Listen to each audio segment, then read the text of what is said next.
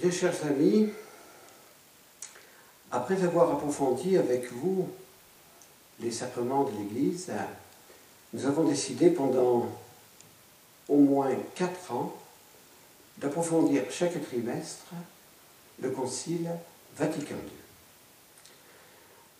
Lors de la Pentecôte 1975, le pape Paul VI disait Réjouissez-vous dans le Seigneur. Notre invitation appelle essentiellement au renouvellement intérieur et à la réconciliation dans le Christ. Il y va du salut des hommes, il y va de leur bonheur plénier. Au moment où dans l'univers les croyants s'apprêtent à célébrer la venue de l'Esprit Saint, nous vous invitons à implorer de lui ce don de la joie. C'est pour nous une exigence d'amour que de vous inviter à partager cette joie surabondante qui est un don de l'Esprit Saint. C'est une sorte d'hymne à la joie divine que nous voudrions entonner afin qu'il éveille un écho dans le monde entier et d'abord dans l'Église. Que la joie soit répandue dans les cœurs avec l'amour dont elle est le fruit par l'Esprit Saint qui nous a été donné. Que les tempêtes que nous traversons ne nous enlèvent pas la joie de Dieu.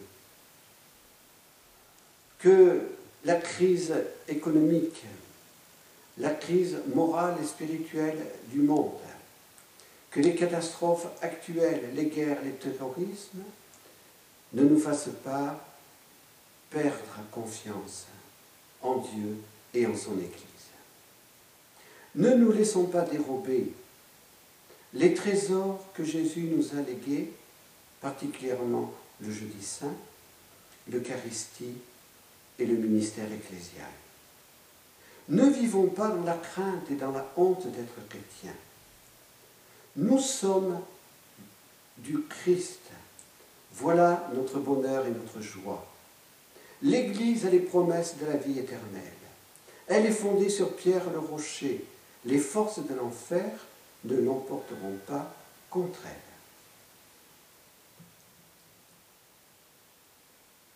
Dans l'introduction de la constitution dogmatique sur l'Église, Lumen Gentium, il est dit L'Église est dans le Christ en quelque sorte le sacrement, c'est-à-dire à la fois le signe et le moyen de l'union intime avec Dieu et de l'unité de tout le genre humain.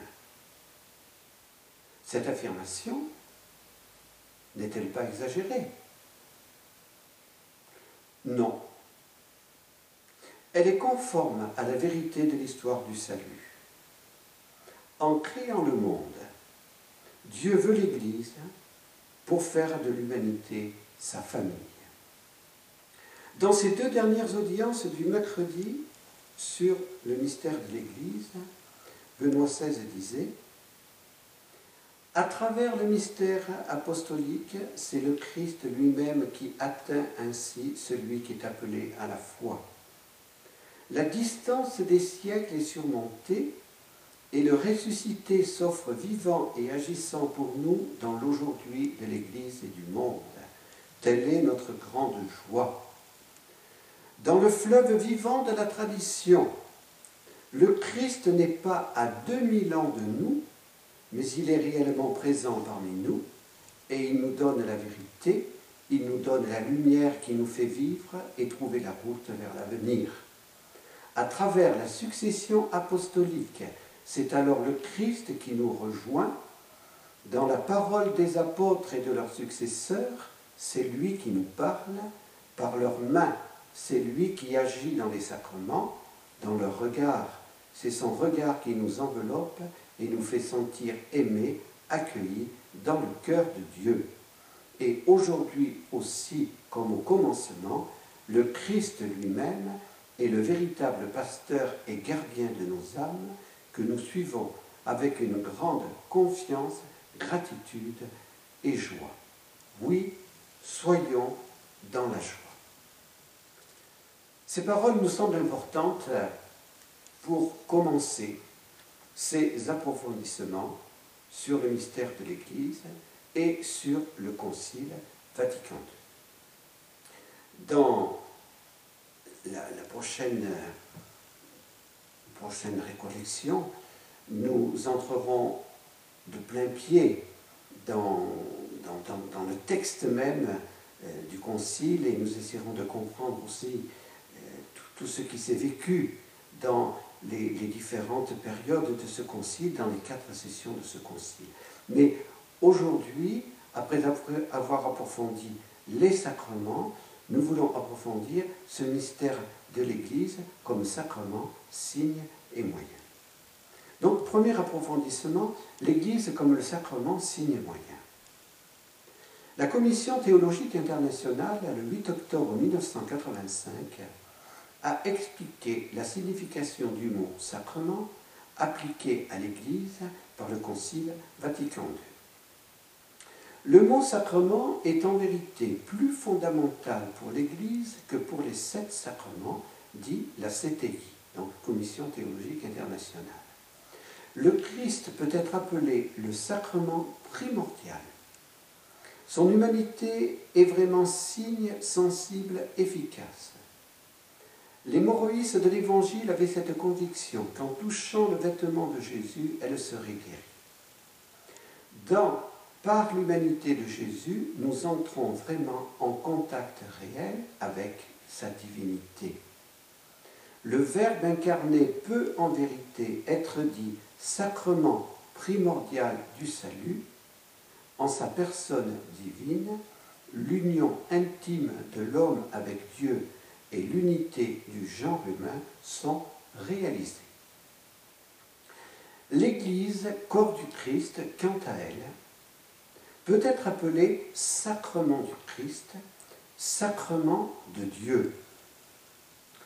Les sept sacrements que nous avons approfondis dans ces dernières années n'ont de, de, réalité et de sens que dans l'ensemble total que constitue l'Église, sacrement du royaume.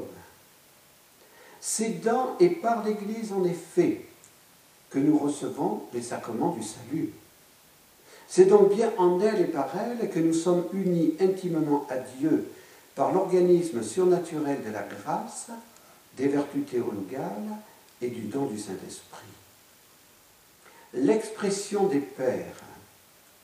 L'Église fait l'Eucharistie. L'Eucharistie fait l'Église, fait mieux comprendre la deuxième mission de l'Église sacrement, l'unité des hommes entre eux. L'Eucharistie, en effet, permet la réalisation de la prière sacerdotale du Christ, que tous soient un, comme toi, Père et moi, nous sommes un. Le Concile Vatican II a bien été fidèle à la tradition et à l'histoire du salut, en affirmant que l'Église était comme le sacrement de l'union intime de l'homme avec Dieu et de l'unité du genre humain. Le mot sacrement, attribué à l'Église, signifie aussi quel est le sacrement du royaume de Dieu? Jésus a beaucoup parlé du royaume. Chacune des huit béatitudes est en vue du royaume. Notre vie sur la terre devrait être considérée comme le noviciat de la vie dans le royaume de Dieu.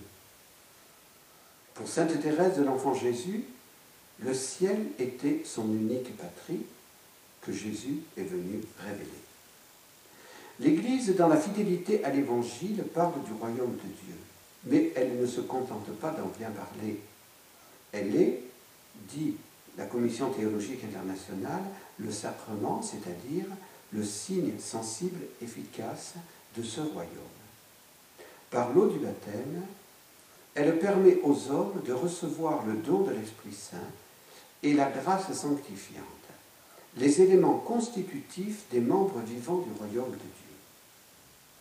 Le cardinal Joseph Ratzinger, dans l'importante déclaration Dominus Jesus, donc le Seigneur Jésus, que lui avait demandé Jean-Paul II au cœur de l'année du grand jubilé en l'an 2000, disait, au numéro 18, La mission de l'Église est d'annoncer le royaume du Christ et de Dieu et de l'instaurer dans toutes les nations, formant de ce royaume le germe et le commencement sur la terre. D'un côté, l'Église est sacrement, c'est-à-dire à la fois le signe et le moyen de l'union intime avec Dieu et de l'unité de tout le genre humain. Elle est donc signe et instrument du royaume, appelée à l'annoncer et à l'instaurer. De l'autre côté, l'Église est le peuple qui tire son unité de l'unité du Père, du Fils et du Saint-Esprit. Elle est ainsi le règne du Christ déjà mystérieusement présent, puisqu'elle en constitue le germe et le principe. Le royaume de Dieu, en effet, a une dimension eschatologique. C'est une réalité présente dans le temps, mais elle ne se réalisera pleinement qu'à la fin ou accomplissement de l'histoire. Les développements qui vont suivre vont vous permettre de mieux comprendre cette très importante précision de celui qui est aujourd'hui Benoît XVI et qui est l'un des plus grands théologiens de l'histoire de l'Église. Nous allons développer dans une deuxième partie donc l'Église comme le sacrement de l'union intime des hommes avec Dieu. Les exégètes rationalistes de l'école historico-critique ont prétendu que Jésus n'aurait annoncé que le royaume de Dieu ou le royaume des cieux et qu'il n'aurait pas parlé de l'Église. Une telle affirmation est erronée et infondée, car elle, elle contredit les données historiques incontestables de l'Évangile selon Saint Matthieu, Jésus a bien dit au chapitre 16 que les forces de l'enfer ne l'emporteraient pas sur son Église bâtie sur Pierre le rocher. Ces exégètes rationalistes avaient bien perçu cependant que Jésus avait beaucoup plus parlé du royaume de Dieu que de l'Église, puisque dans les évangiles, le mot Église ne revient que deux fois. Mais que signifie l'expression royaume des cieux ou royaume de Dieu qu'il a si souvent employé Tout simplement, la vie éternelle en Dieu dans la vérité et l'amour. Chacune des huit béatitudes, donc annoncées au début du discours sur la montagne, révèle une disposition à développer sur cette terre pour pouvoir vivre éternellement dans le royaume. Pauvreté évangélique, douceur, compassion pour ceux qui souffrent, faim et soif de sainteté, cœur miséricordieux, cœur pur, cœur pacifique, et enfin, participation à la joie des disciples, la persécution à cause du royaume de Dieu. Le royaume, pourrions-nous dire, c'est tout simplement l'union intime avec Dieu. Pour mieux comprendre cette expression, soulignons ceci. Le Concile Vatican II a utilisé l'adjectif intime pour définir la famille. Nous, l'approfondirons dans le texte Gaudium Spes. Intime communauté de vie et d'amour. En rapprochant cette expression de Lumen Gentium pour l'Église de celle utilisée dans Gaudium et Spes pour la famille, ne pourrions-nous pas affirmer que l'union intime des hommes avec Dieu est la participation à la vie intime de famille des personnes divines? Comprenons-nous la grandeur de la mission de l'Église? Aucune autre institution humaine ou religieuse n'a reçu une telle mission. Seule l'Église a été fondée par le Verbe de Dieu incarné. C'est un fait historique certain. Ne rougissons pas de cette mission, n'en tirons pas orgueil, mais, mais soyons tout simplement fidèles à la vérité comme l'est notre pape Benoît XVI. Troisième développement, l'Église comme le sacrement de l'unité de tout le genre humain. L'Église, parce qu'elle est le corps du Christ, est bien en vérité comme le sacrement de l'union intime des hommes avec Dieu, et elle est aussi comme le sacrement de l'unité de tout le genre humain. Le Concile Vatican II a utilisé cette expression que nous pouvons trouver exagérée, tout le genre humain. Si nous reprenons l'adage des pères, l'Église fait l'Eucharistie, l'Eucharistie fait l'Église, nous pouvons mieux comprendre l'affirmation du Concile. Le sacrement de l'Eucharistie, en effet, tout en réalisant l'union intime des hommes avec Dieu, réalise en même temps l'unité des hommes entre eux. Un seul corps dans le Christ par l'Esprit Saint pour prier un seul Dieu et Père. Mais cette unité de tout le genre humain est encore bien loin d'être réalisée. En cette année 2010, nous constatons avec tristesse que notre monde n'est pas le paradis terrestre, mais qu'il ressemble en plusieurs endroits plutôt à un enfer. Pourtant, nous pouvons aussi constater que le germe du royaume de Dieu se développe. En août 2011, plus de 2 millions de jeunes seront rassemblés à Madrid autour de Benoît XVI et témoigneront par leur foi et leur communion dans la vérité et l'amour de Dieu que l'Église est bien comme le sacrement de l'unité de tout le genre humain.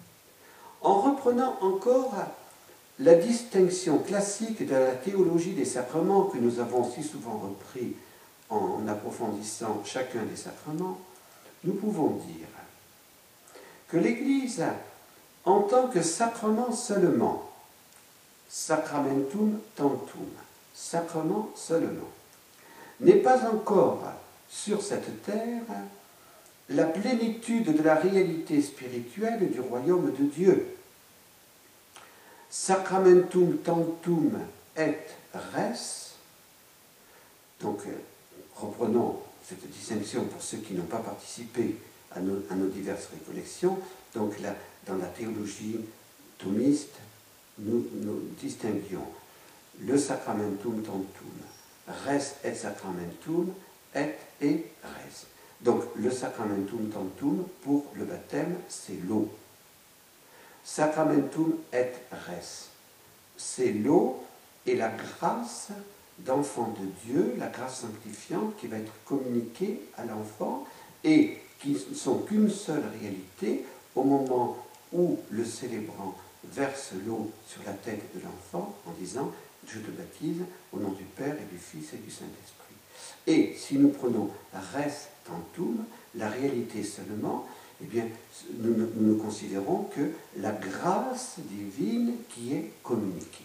Voilà. Dans tout sacrement, on distingue ainsi le signe sensible seul, le signe sensible et la réalité surnaturelle, ou la réalité surnaturelle seule.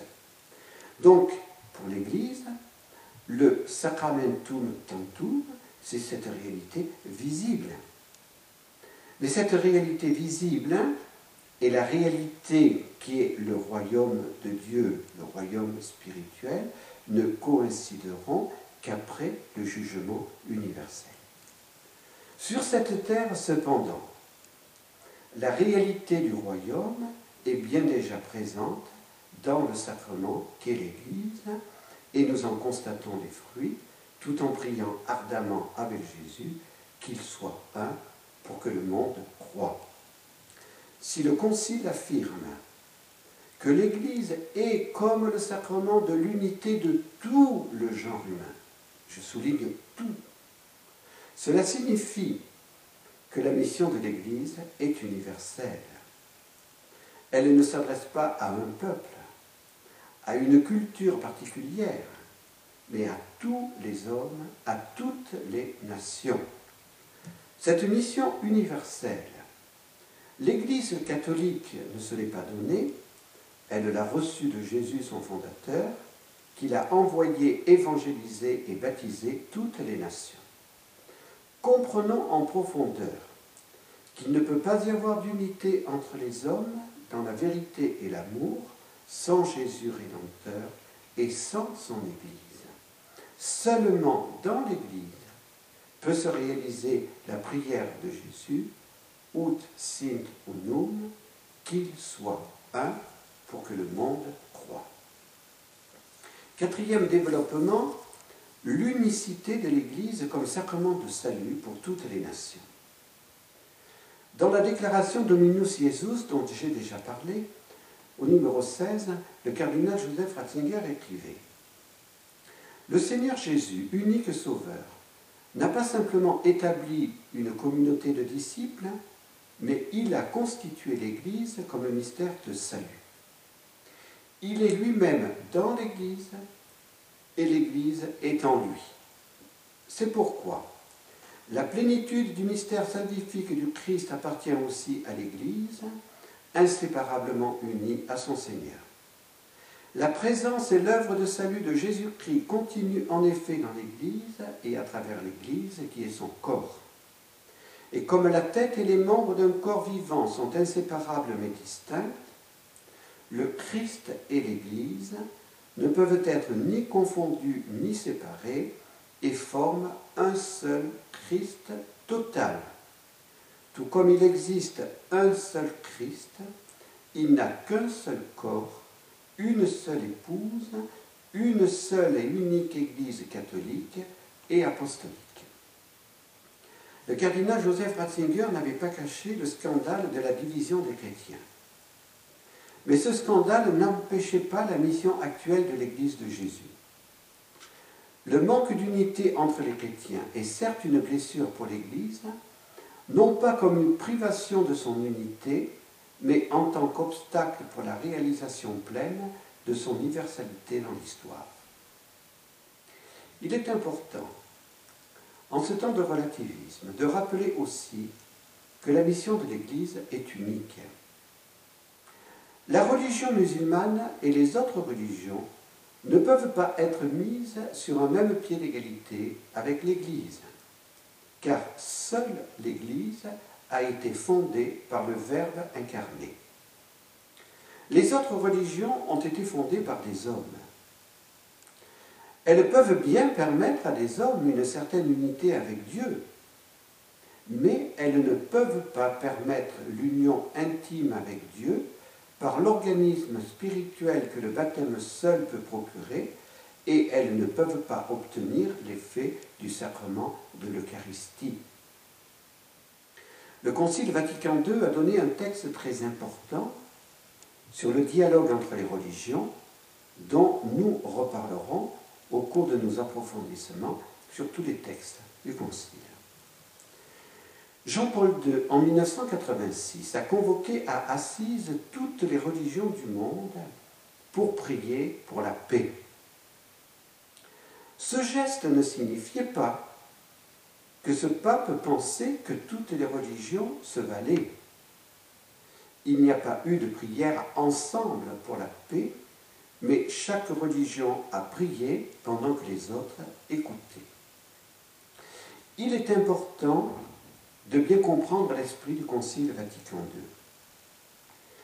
Il ne s'agit pas du tout ou du rien. Les autres religions ont permis à des hommes tout au long de l'histoire de l'humanité d'être de vrais pacifiques. Pensons à Gandhi. Pensons aux musulmans fidèles qui ont permis à Charles de Foucault de commencer son chemin de conversion.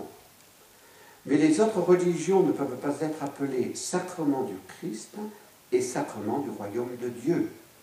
Seule l'Église est sacrement du salut parce que le Christ tête et les membres de l'Église ne font qu'un seul Christ total. Joseph Ratzinger, dans Dominus Jesus, au numéro 21 et 22, disait encore Certaines prières et certains rites des autres religions peuvent assumer un rôle de préparation évangélique en tant qu'occasion ou enseignement encourageant le cœur des hommes à s'ouvrir à l'action divine. On ne peut cependant leur attribuer l'origine divine et l'efficacité salvifique ex opere operato qui sont propres au sacrement chrétien. L'expression ex opere operato signifie qu'à partir du moment où on a posé un acte sacramentel, il y a, une efficacité dans, le don de la grâce. La grâce n'est pas donnée en vertu de la qualité du ministre, la grâce est donnée en vertu du sacrement qui agit d'une manière quasi infaillible. Par ailleurs, dit encore Joseph Ratzinger, on ne peut ignorer que d'autres rites naissent de superstitions ou d'erreurs semblables et constituent plutôt un obstacle au salut. Avec l'avènement de Jésus-Christ Sauveur, Dieu a voulu que l'Église fondée par lui fût l'instrument de salut pour toute l'humanité. Cette vérité de foi n'enlève rien à la considération respectueuse et sincère de l'Église pour les religions du monde, mais en même temps, elle exclut radicalement la mentalité indifférentiste imprimée d'un relativisme religieux qui porte à considérer que toutes les religions se valent. S'il est vrai que les adeptes d'autres religions peuvent recevoir la grâce divine, il n'est pas moins certain qu'objectivement, ils se trouvent dans une situation de grave indigence par rapport à ceux qui, dans l'Église, ont la plénitude des moyens de salut. Fin de citation. Dernier développement, la sainteté et l'unité de l'Église, signe de crédibilité de l'Église sacrement. En ces temps de tempête, il est urgent de rappeler quels sont les signes de crédibilité que les baptisés doivent donner aux hommes de notre temps. Nous en donnerons deux, la sainteté et l'unité. Les dictatures du relativisme se sont acharnées contre Benoît XVI et l'Église en utilisant des armes déjà utilisées par d'autres dictateurs. Les nazis disaient que tous les prêtres étaient pervers et pédophiles afin d'empêcher l'influence de l'Église. Ne nous laissons ni influencer, ni déstabiliser, ni troubler par les mêmes calomnies actuelles. Benoît XVI est le seul responsable religieux et politique du monde à avoir le courage de s'affronter au mal très grave de la pédophilie. Et Benoît XVI, ne l'oublions pas, a dit, en parlant des péchés scandaleux de certains membres de l'Église, c'est terrifiant. L'Église aujourd'hui, grâce à lui, peut dire en vérité, pédophilie, tolérance zéro. Elle veut aussi aider les responsables politiques et sociaux à avoir le courage de dire pornographie et pédophilie, tolérance zéro. Ne tombons pas dans le piège médiatique. La pédophilie n'est pas liée à la question du célibat consacré, mais à l'immoralité, à la pornographie et à d'autres causes. Le seul remède à la crise actuelle est la sainteté de tous les membres de l'Église, plus particulièrement encore des prêtres et des consacrés, et l'unité de tous les chrétiens. Jean-Paul II en était très conscient. N'ayez pas peur d'être des saints. Soyez ce que vous devez être, et vous mettrez le feu de l'amour divin dans le monde, avait-il dit aux jeunes lors de ce rassemblement inoubliable des Journées mondiales de la jeunesse à Rome en l'an 2000. Nous désirerions vous faire comprendre en profondeur l'intention de Jean 23 en convoquant le Concile Vatican II. Il ne voulait ni une révolution, ni une restauration, mais un rajeunissement de tous les membres de l'Église par l'action de l'Esprit Saint. Et cela était signifié par le mot italien intraduisible aggiornamento. Vatican II n'a pas failli à sa mission. Les textes donnés sont absolument remarquables. Dans les récollections qui vont suivre, nous allons nous efforcer de vous les faire connaître. Vous comprendrez mieux alors ce qu'a dit et redit Jean-Paul II, ce que dit l'Esprit Saint à l'Église aujourd'hui se trouve dans le Concile Vatican II. Benoît XVI a la même conviction. Le cardinal Schönborn a rappelé aux prêtres au cours de l'année sacerdotale, dans la retraite qu'il a prêchée à Ars, que Benoît XVI avait dit en août dernier à ses anciens élèves qu'il fallait parler et reparler du Concile Vatican II. Nous ignorions cela au moment où nous avions programmé nos prochaines récollections de foyer. Nous avons été très heureux de l'apprendre par le bouche, la bouche du cardinal Schomburg. Désirons ardemment la sainteté et l'unité et prions, souffrons et offrons pour que du mal actuel, Dieu tire un plus grand bien, la sainteté vécue de tous les ministres ordonnés et les consacrés. Et je conclus cette première partie. Le Concile Vatican II a voulu souligner que par les sacrements administrés dans et par l'Église, le corps du Christ se construit et qu'il est vraiment comme le grand sacrement de l'union intime avec Dieu et de l'unité du genre humain. L'Église est bien sacrement du royaume des cieux et aussi sacrement de la civilisation de l'amour. Rappelons ce que nous avons dit sur les sacrements. Ils ont été institués par Jésus pour notre sanctification personnelle et pour l'édification et la croissance de l'Église, corps mystique du Christ. Ils sont donnés dans et par l'Église. Jésus est le sacrement primordial, car il est l'unique sauveur et l'unique médiateur entre Dieu et l'humanité. L'Église est le sacrement du Christ, car c'est en elle que Jésus communique les grâces de la rédemption. Cette communication se réalise à travers les sept sacrements institués par le Christ. Relisons avec émotion cet extrait de la première grande homélie de Benoît XVI le dimanche de son intronisation. Oui, l'Église est vivante. Telle est la merveilleuse expérience de ces jours-ci. Au cours des journées tristes de la maladie et de la mort du pape Jean-Paul II, précisément, s'est manifesté de manière merveilleuse à nos yeux le fait que l'Église est vivante et l'Église est jeune. Elle porte en elle l'avenir du monde. Et c'est pourquoi elle montre aussi à chacun de nous le chemin vers l'avenir. L'Église est vivante et nous le voyons en faisant l'expérience et la joie, l'expérience de la joie que le ressuscité a promise aux siens. L'Église est vivante, vivante parce que le Christ est vivant, parce qu'il est vraiment ressuscité. Dans la souffrance présente sur le visage du Saint-Père au cours des jours de Pâques, nous avons contemplé le mystère de la passion du Christ et nous avons en même temps touché ses plaies. Mais en ces jours, nous avons aussi pu de manière profonde toucher le ressuscité. Il nous a été donné de faire l'expérience de la joie qu'il a promise, après un court temps de ténèbres, comme un fruit de sa résurrection. L'Église est vivante.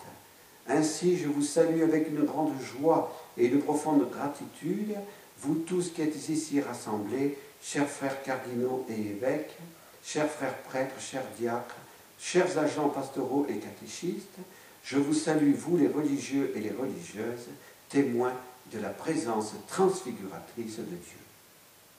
Oui, l'Église est comme le sacrement du Christ, grâce auquel la parole de Dieu n'est pas une parole du passé, une parole archéologique, mais une parole vivante.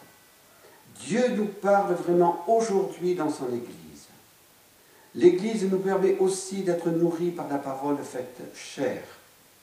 L'Eucharistie n'est pas une relique du, du corps mort du Christ, mais la présence réelle et efficace de Jésus, vrai Dieu et vrai homme, crucifié et ressuscité, le vivant. L'Eucharistie permet de transcender tous les temps et de participer réellement à la vie du ciel. L'Eucharistie est le sacrement du corps du Christ tête qui permet d'édifier son corps mystique, le Christ total qu'est l'Église. L'Eucharistie nous permet aussi de vivre une communion réelle avec tous les baptisés qui vivent sur cette terre et qui participent dans leur Église particulière au saint sacrifice du Sauveur et communient à son corps et à son sang. Oui, l'Église est vivante. Oui, elle est jeune. Oui, elle vit de l'Esprit Saint qui la garde éternellement jeune. Oui, elle est l'épouse de Jésus, crucifié et ressuscité.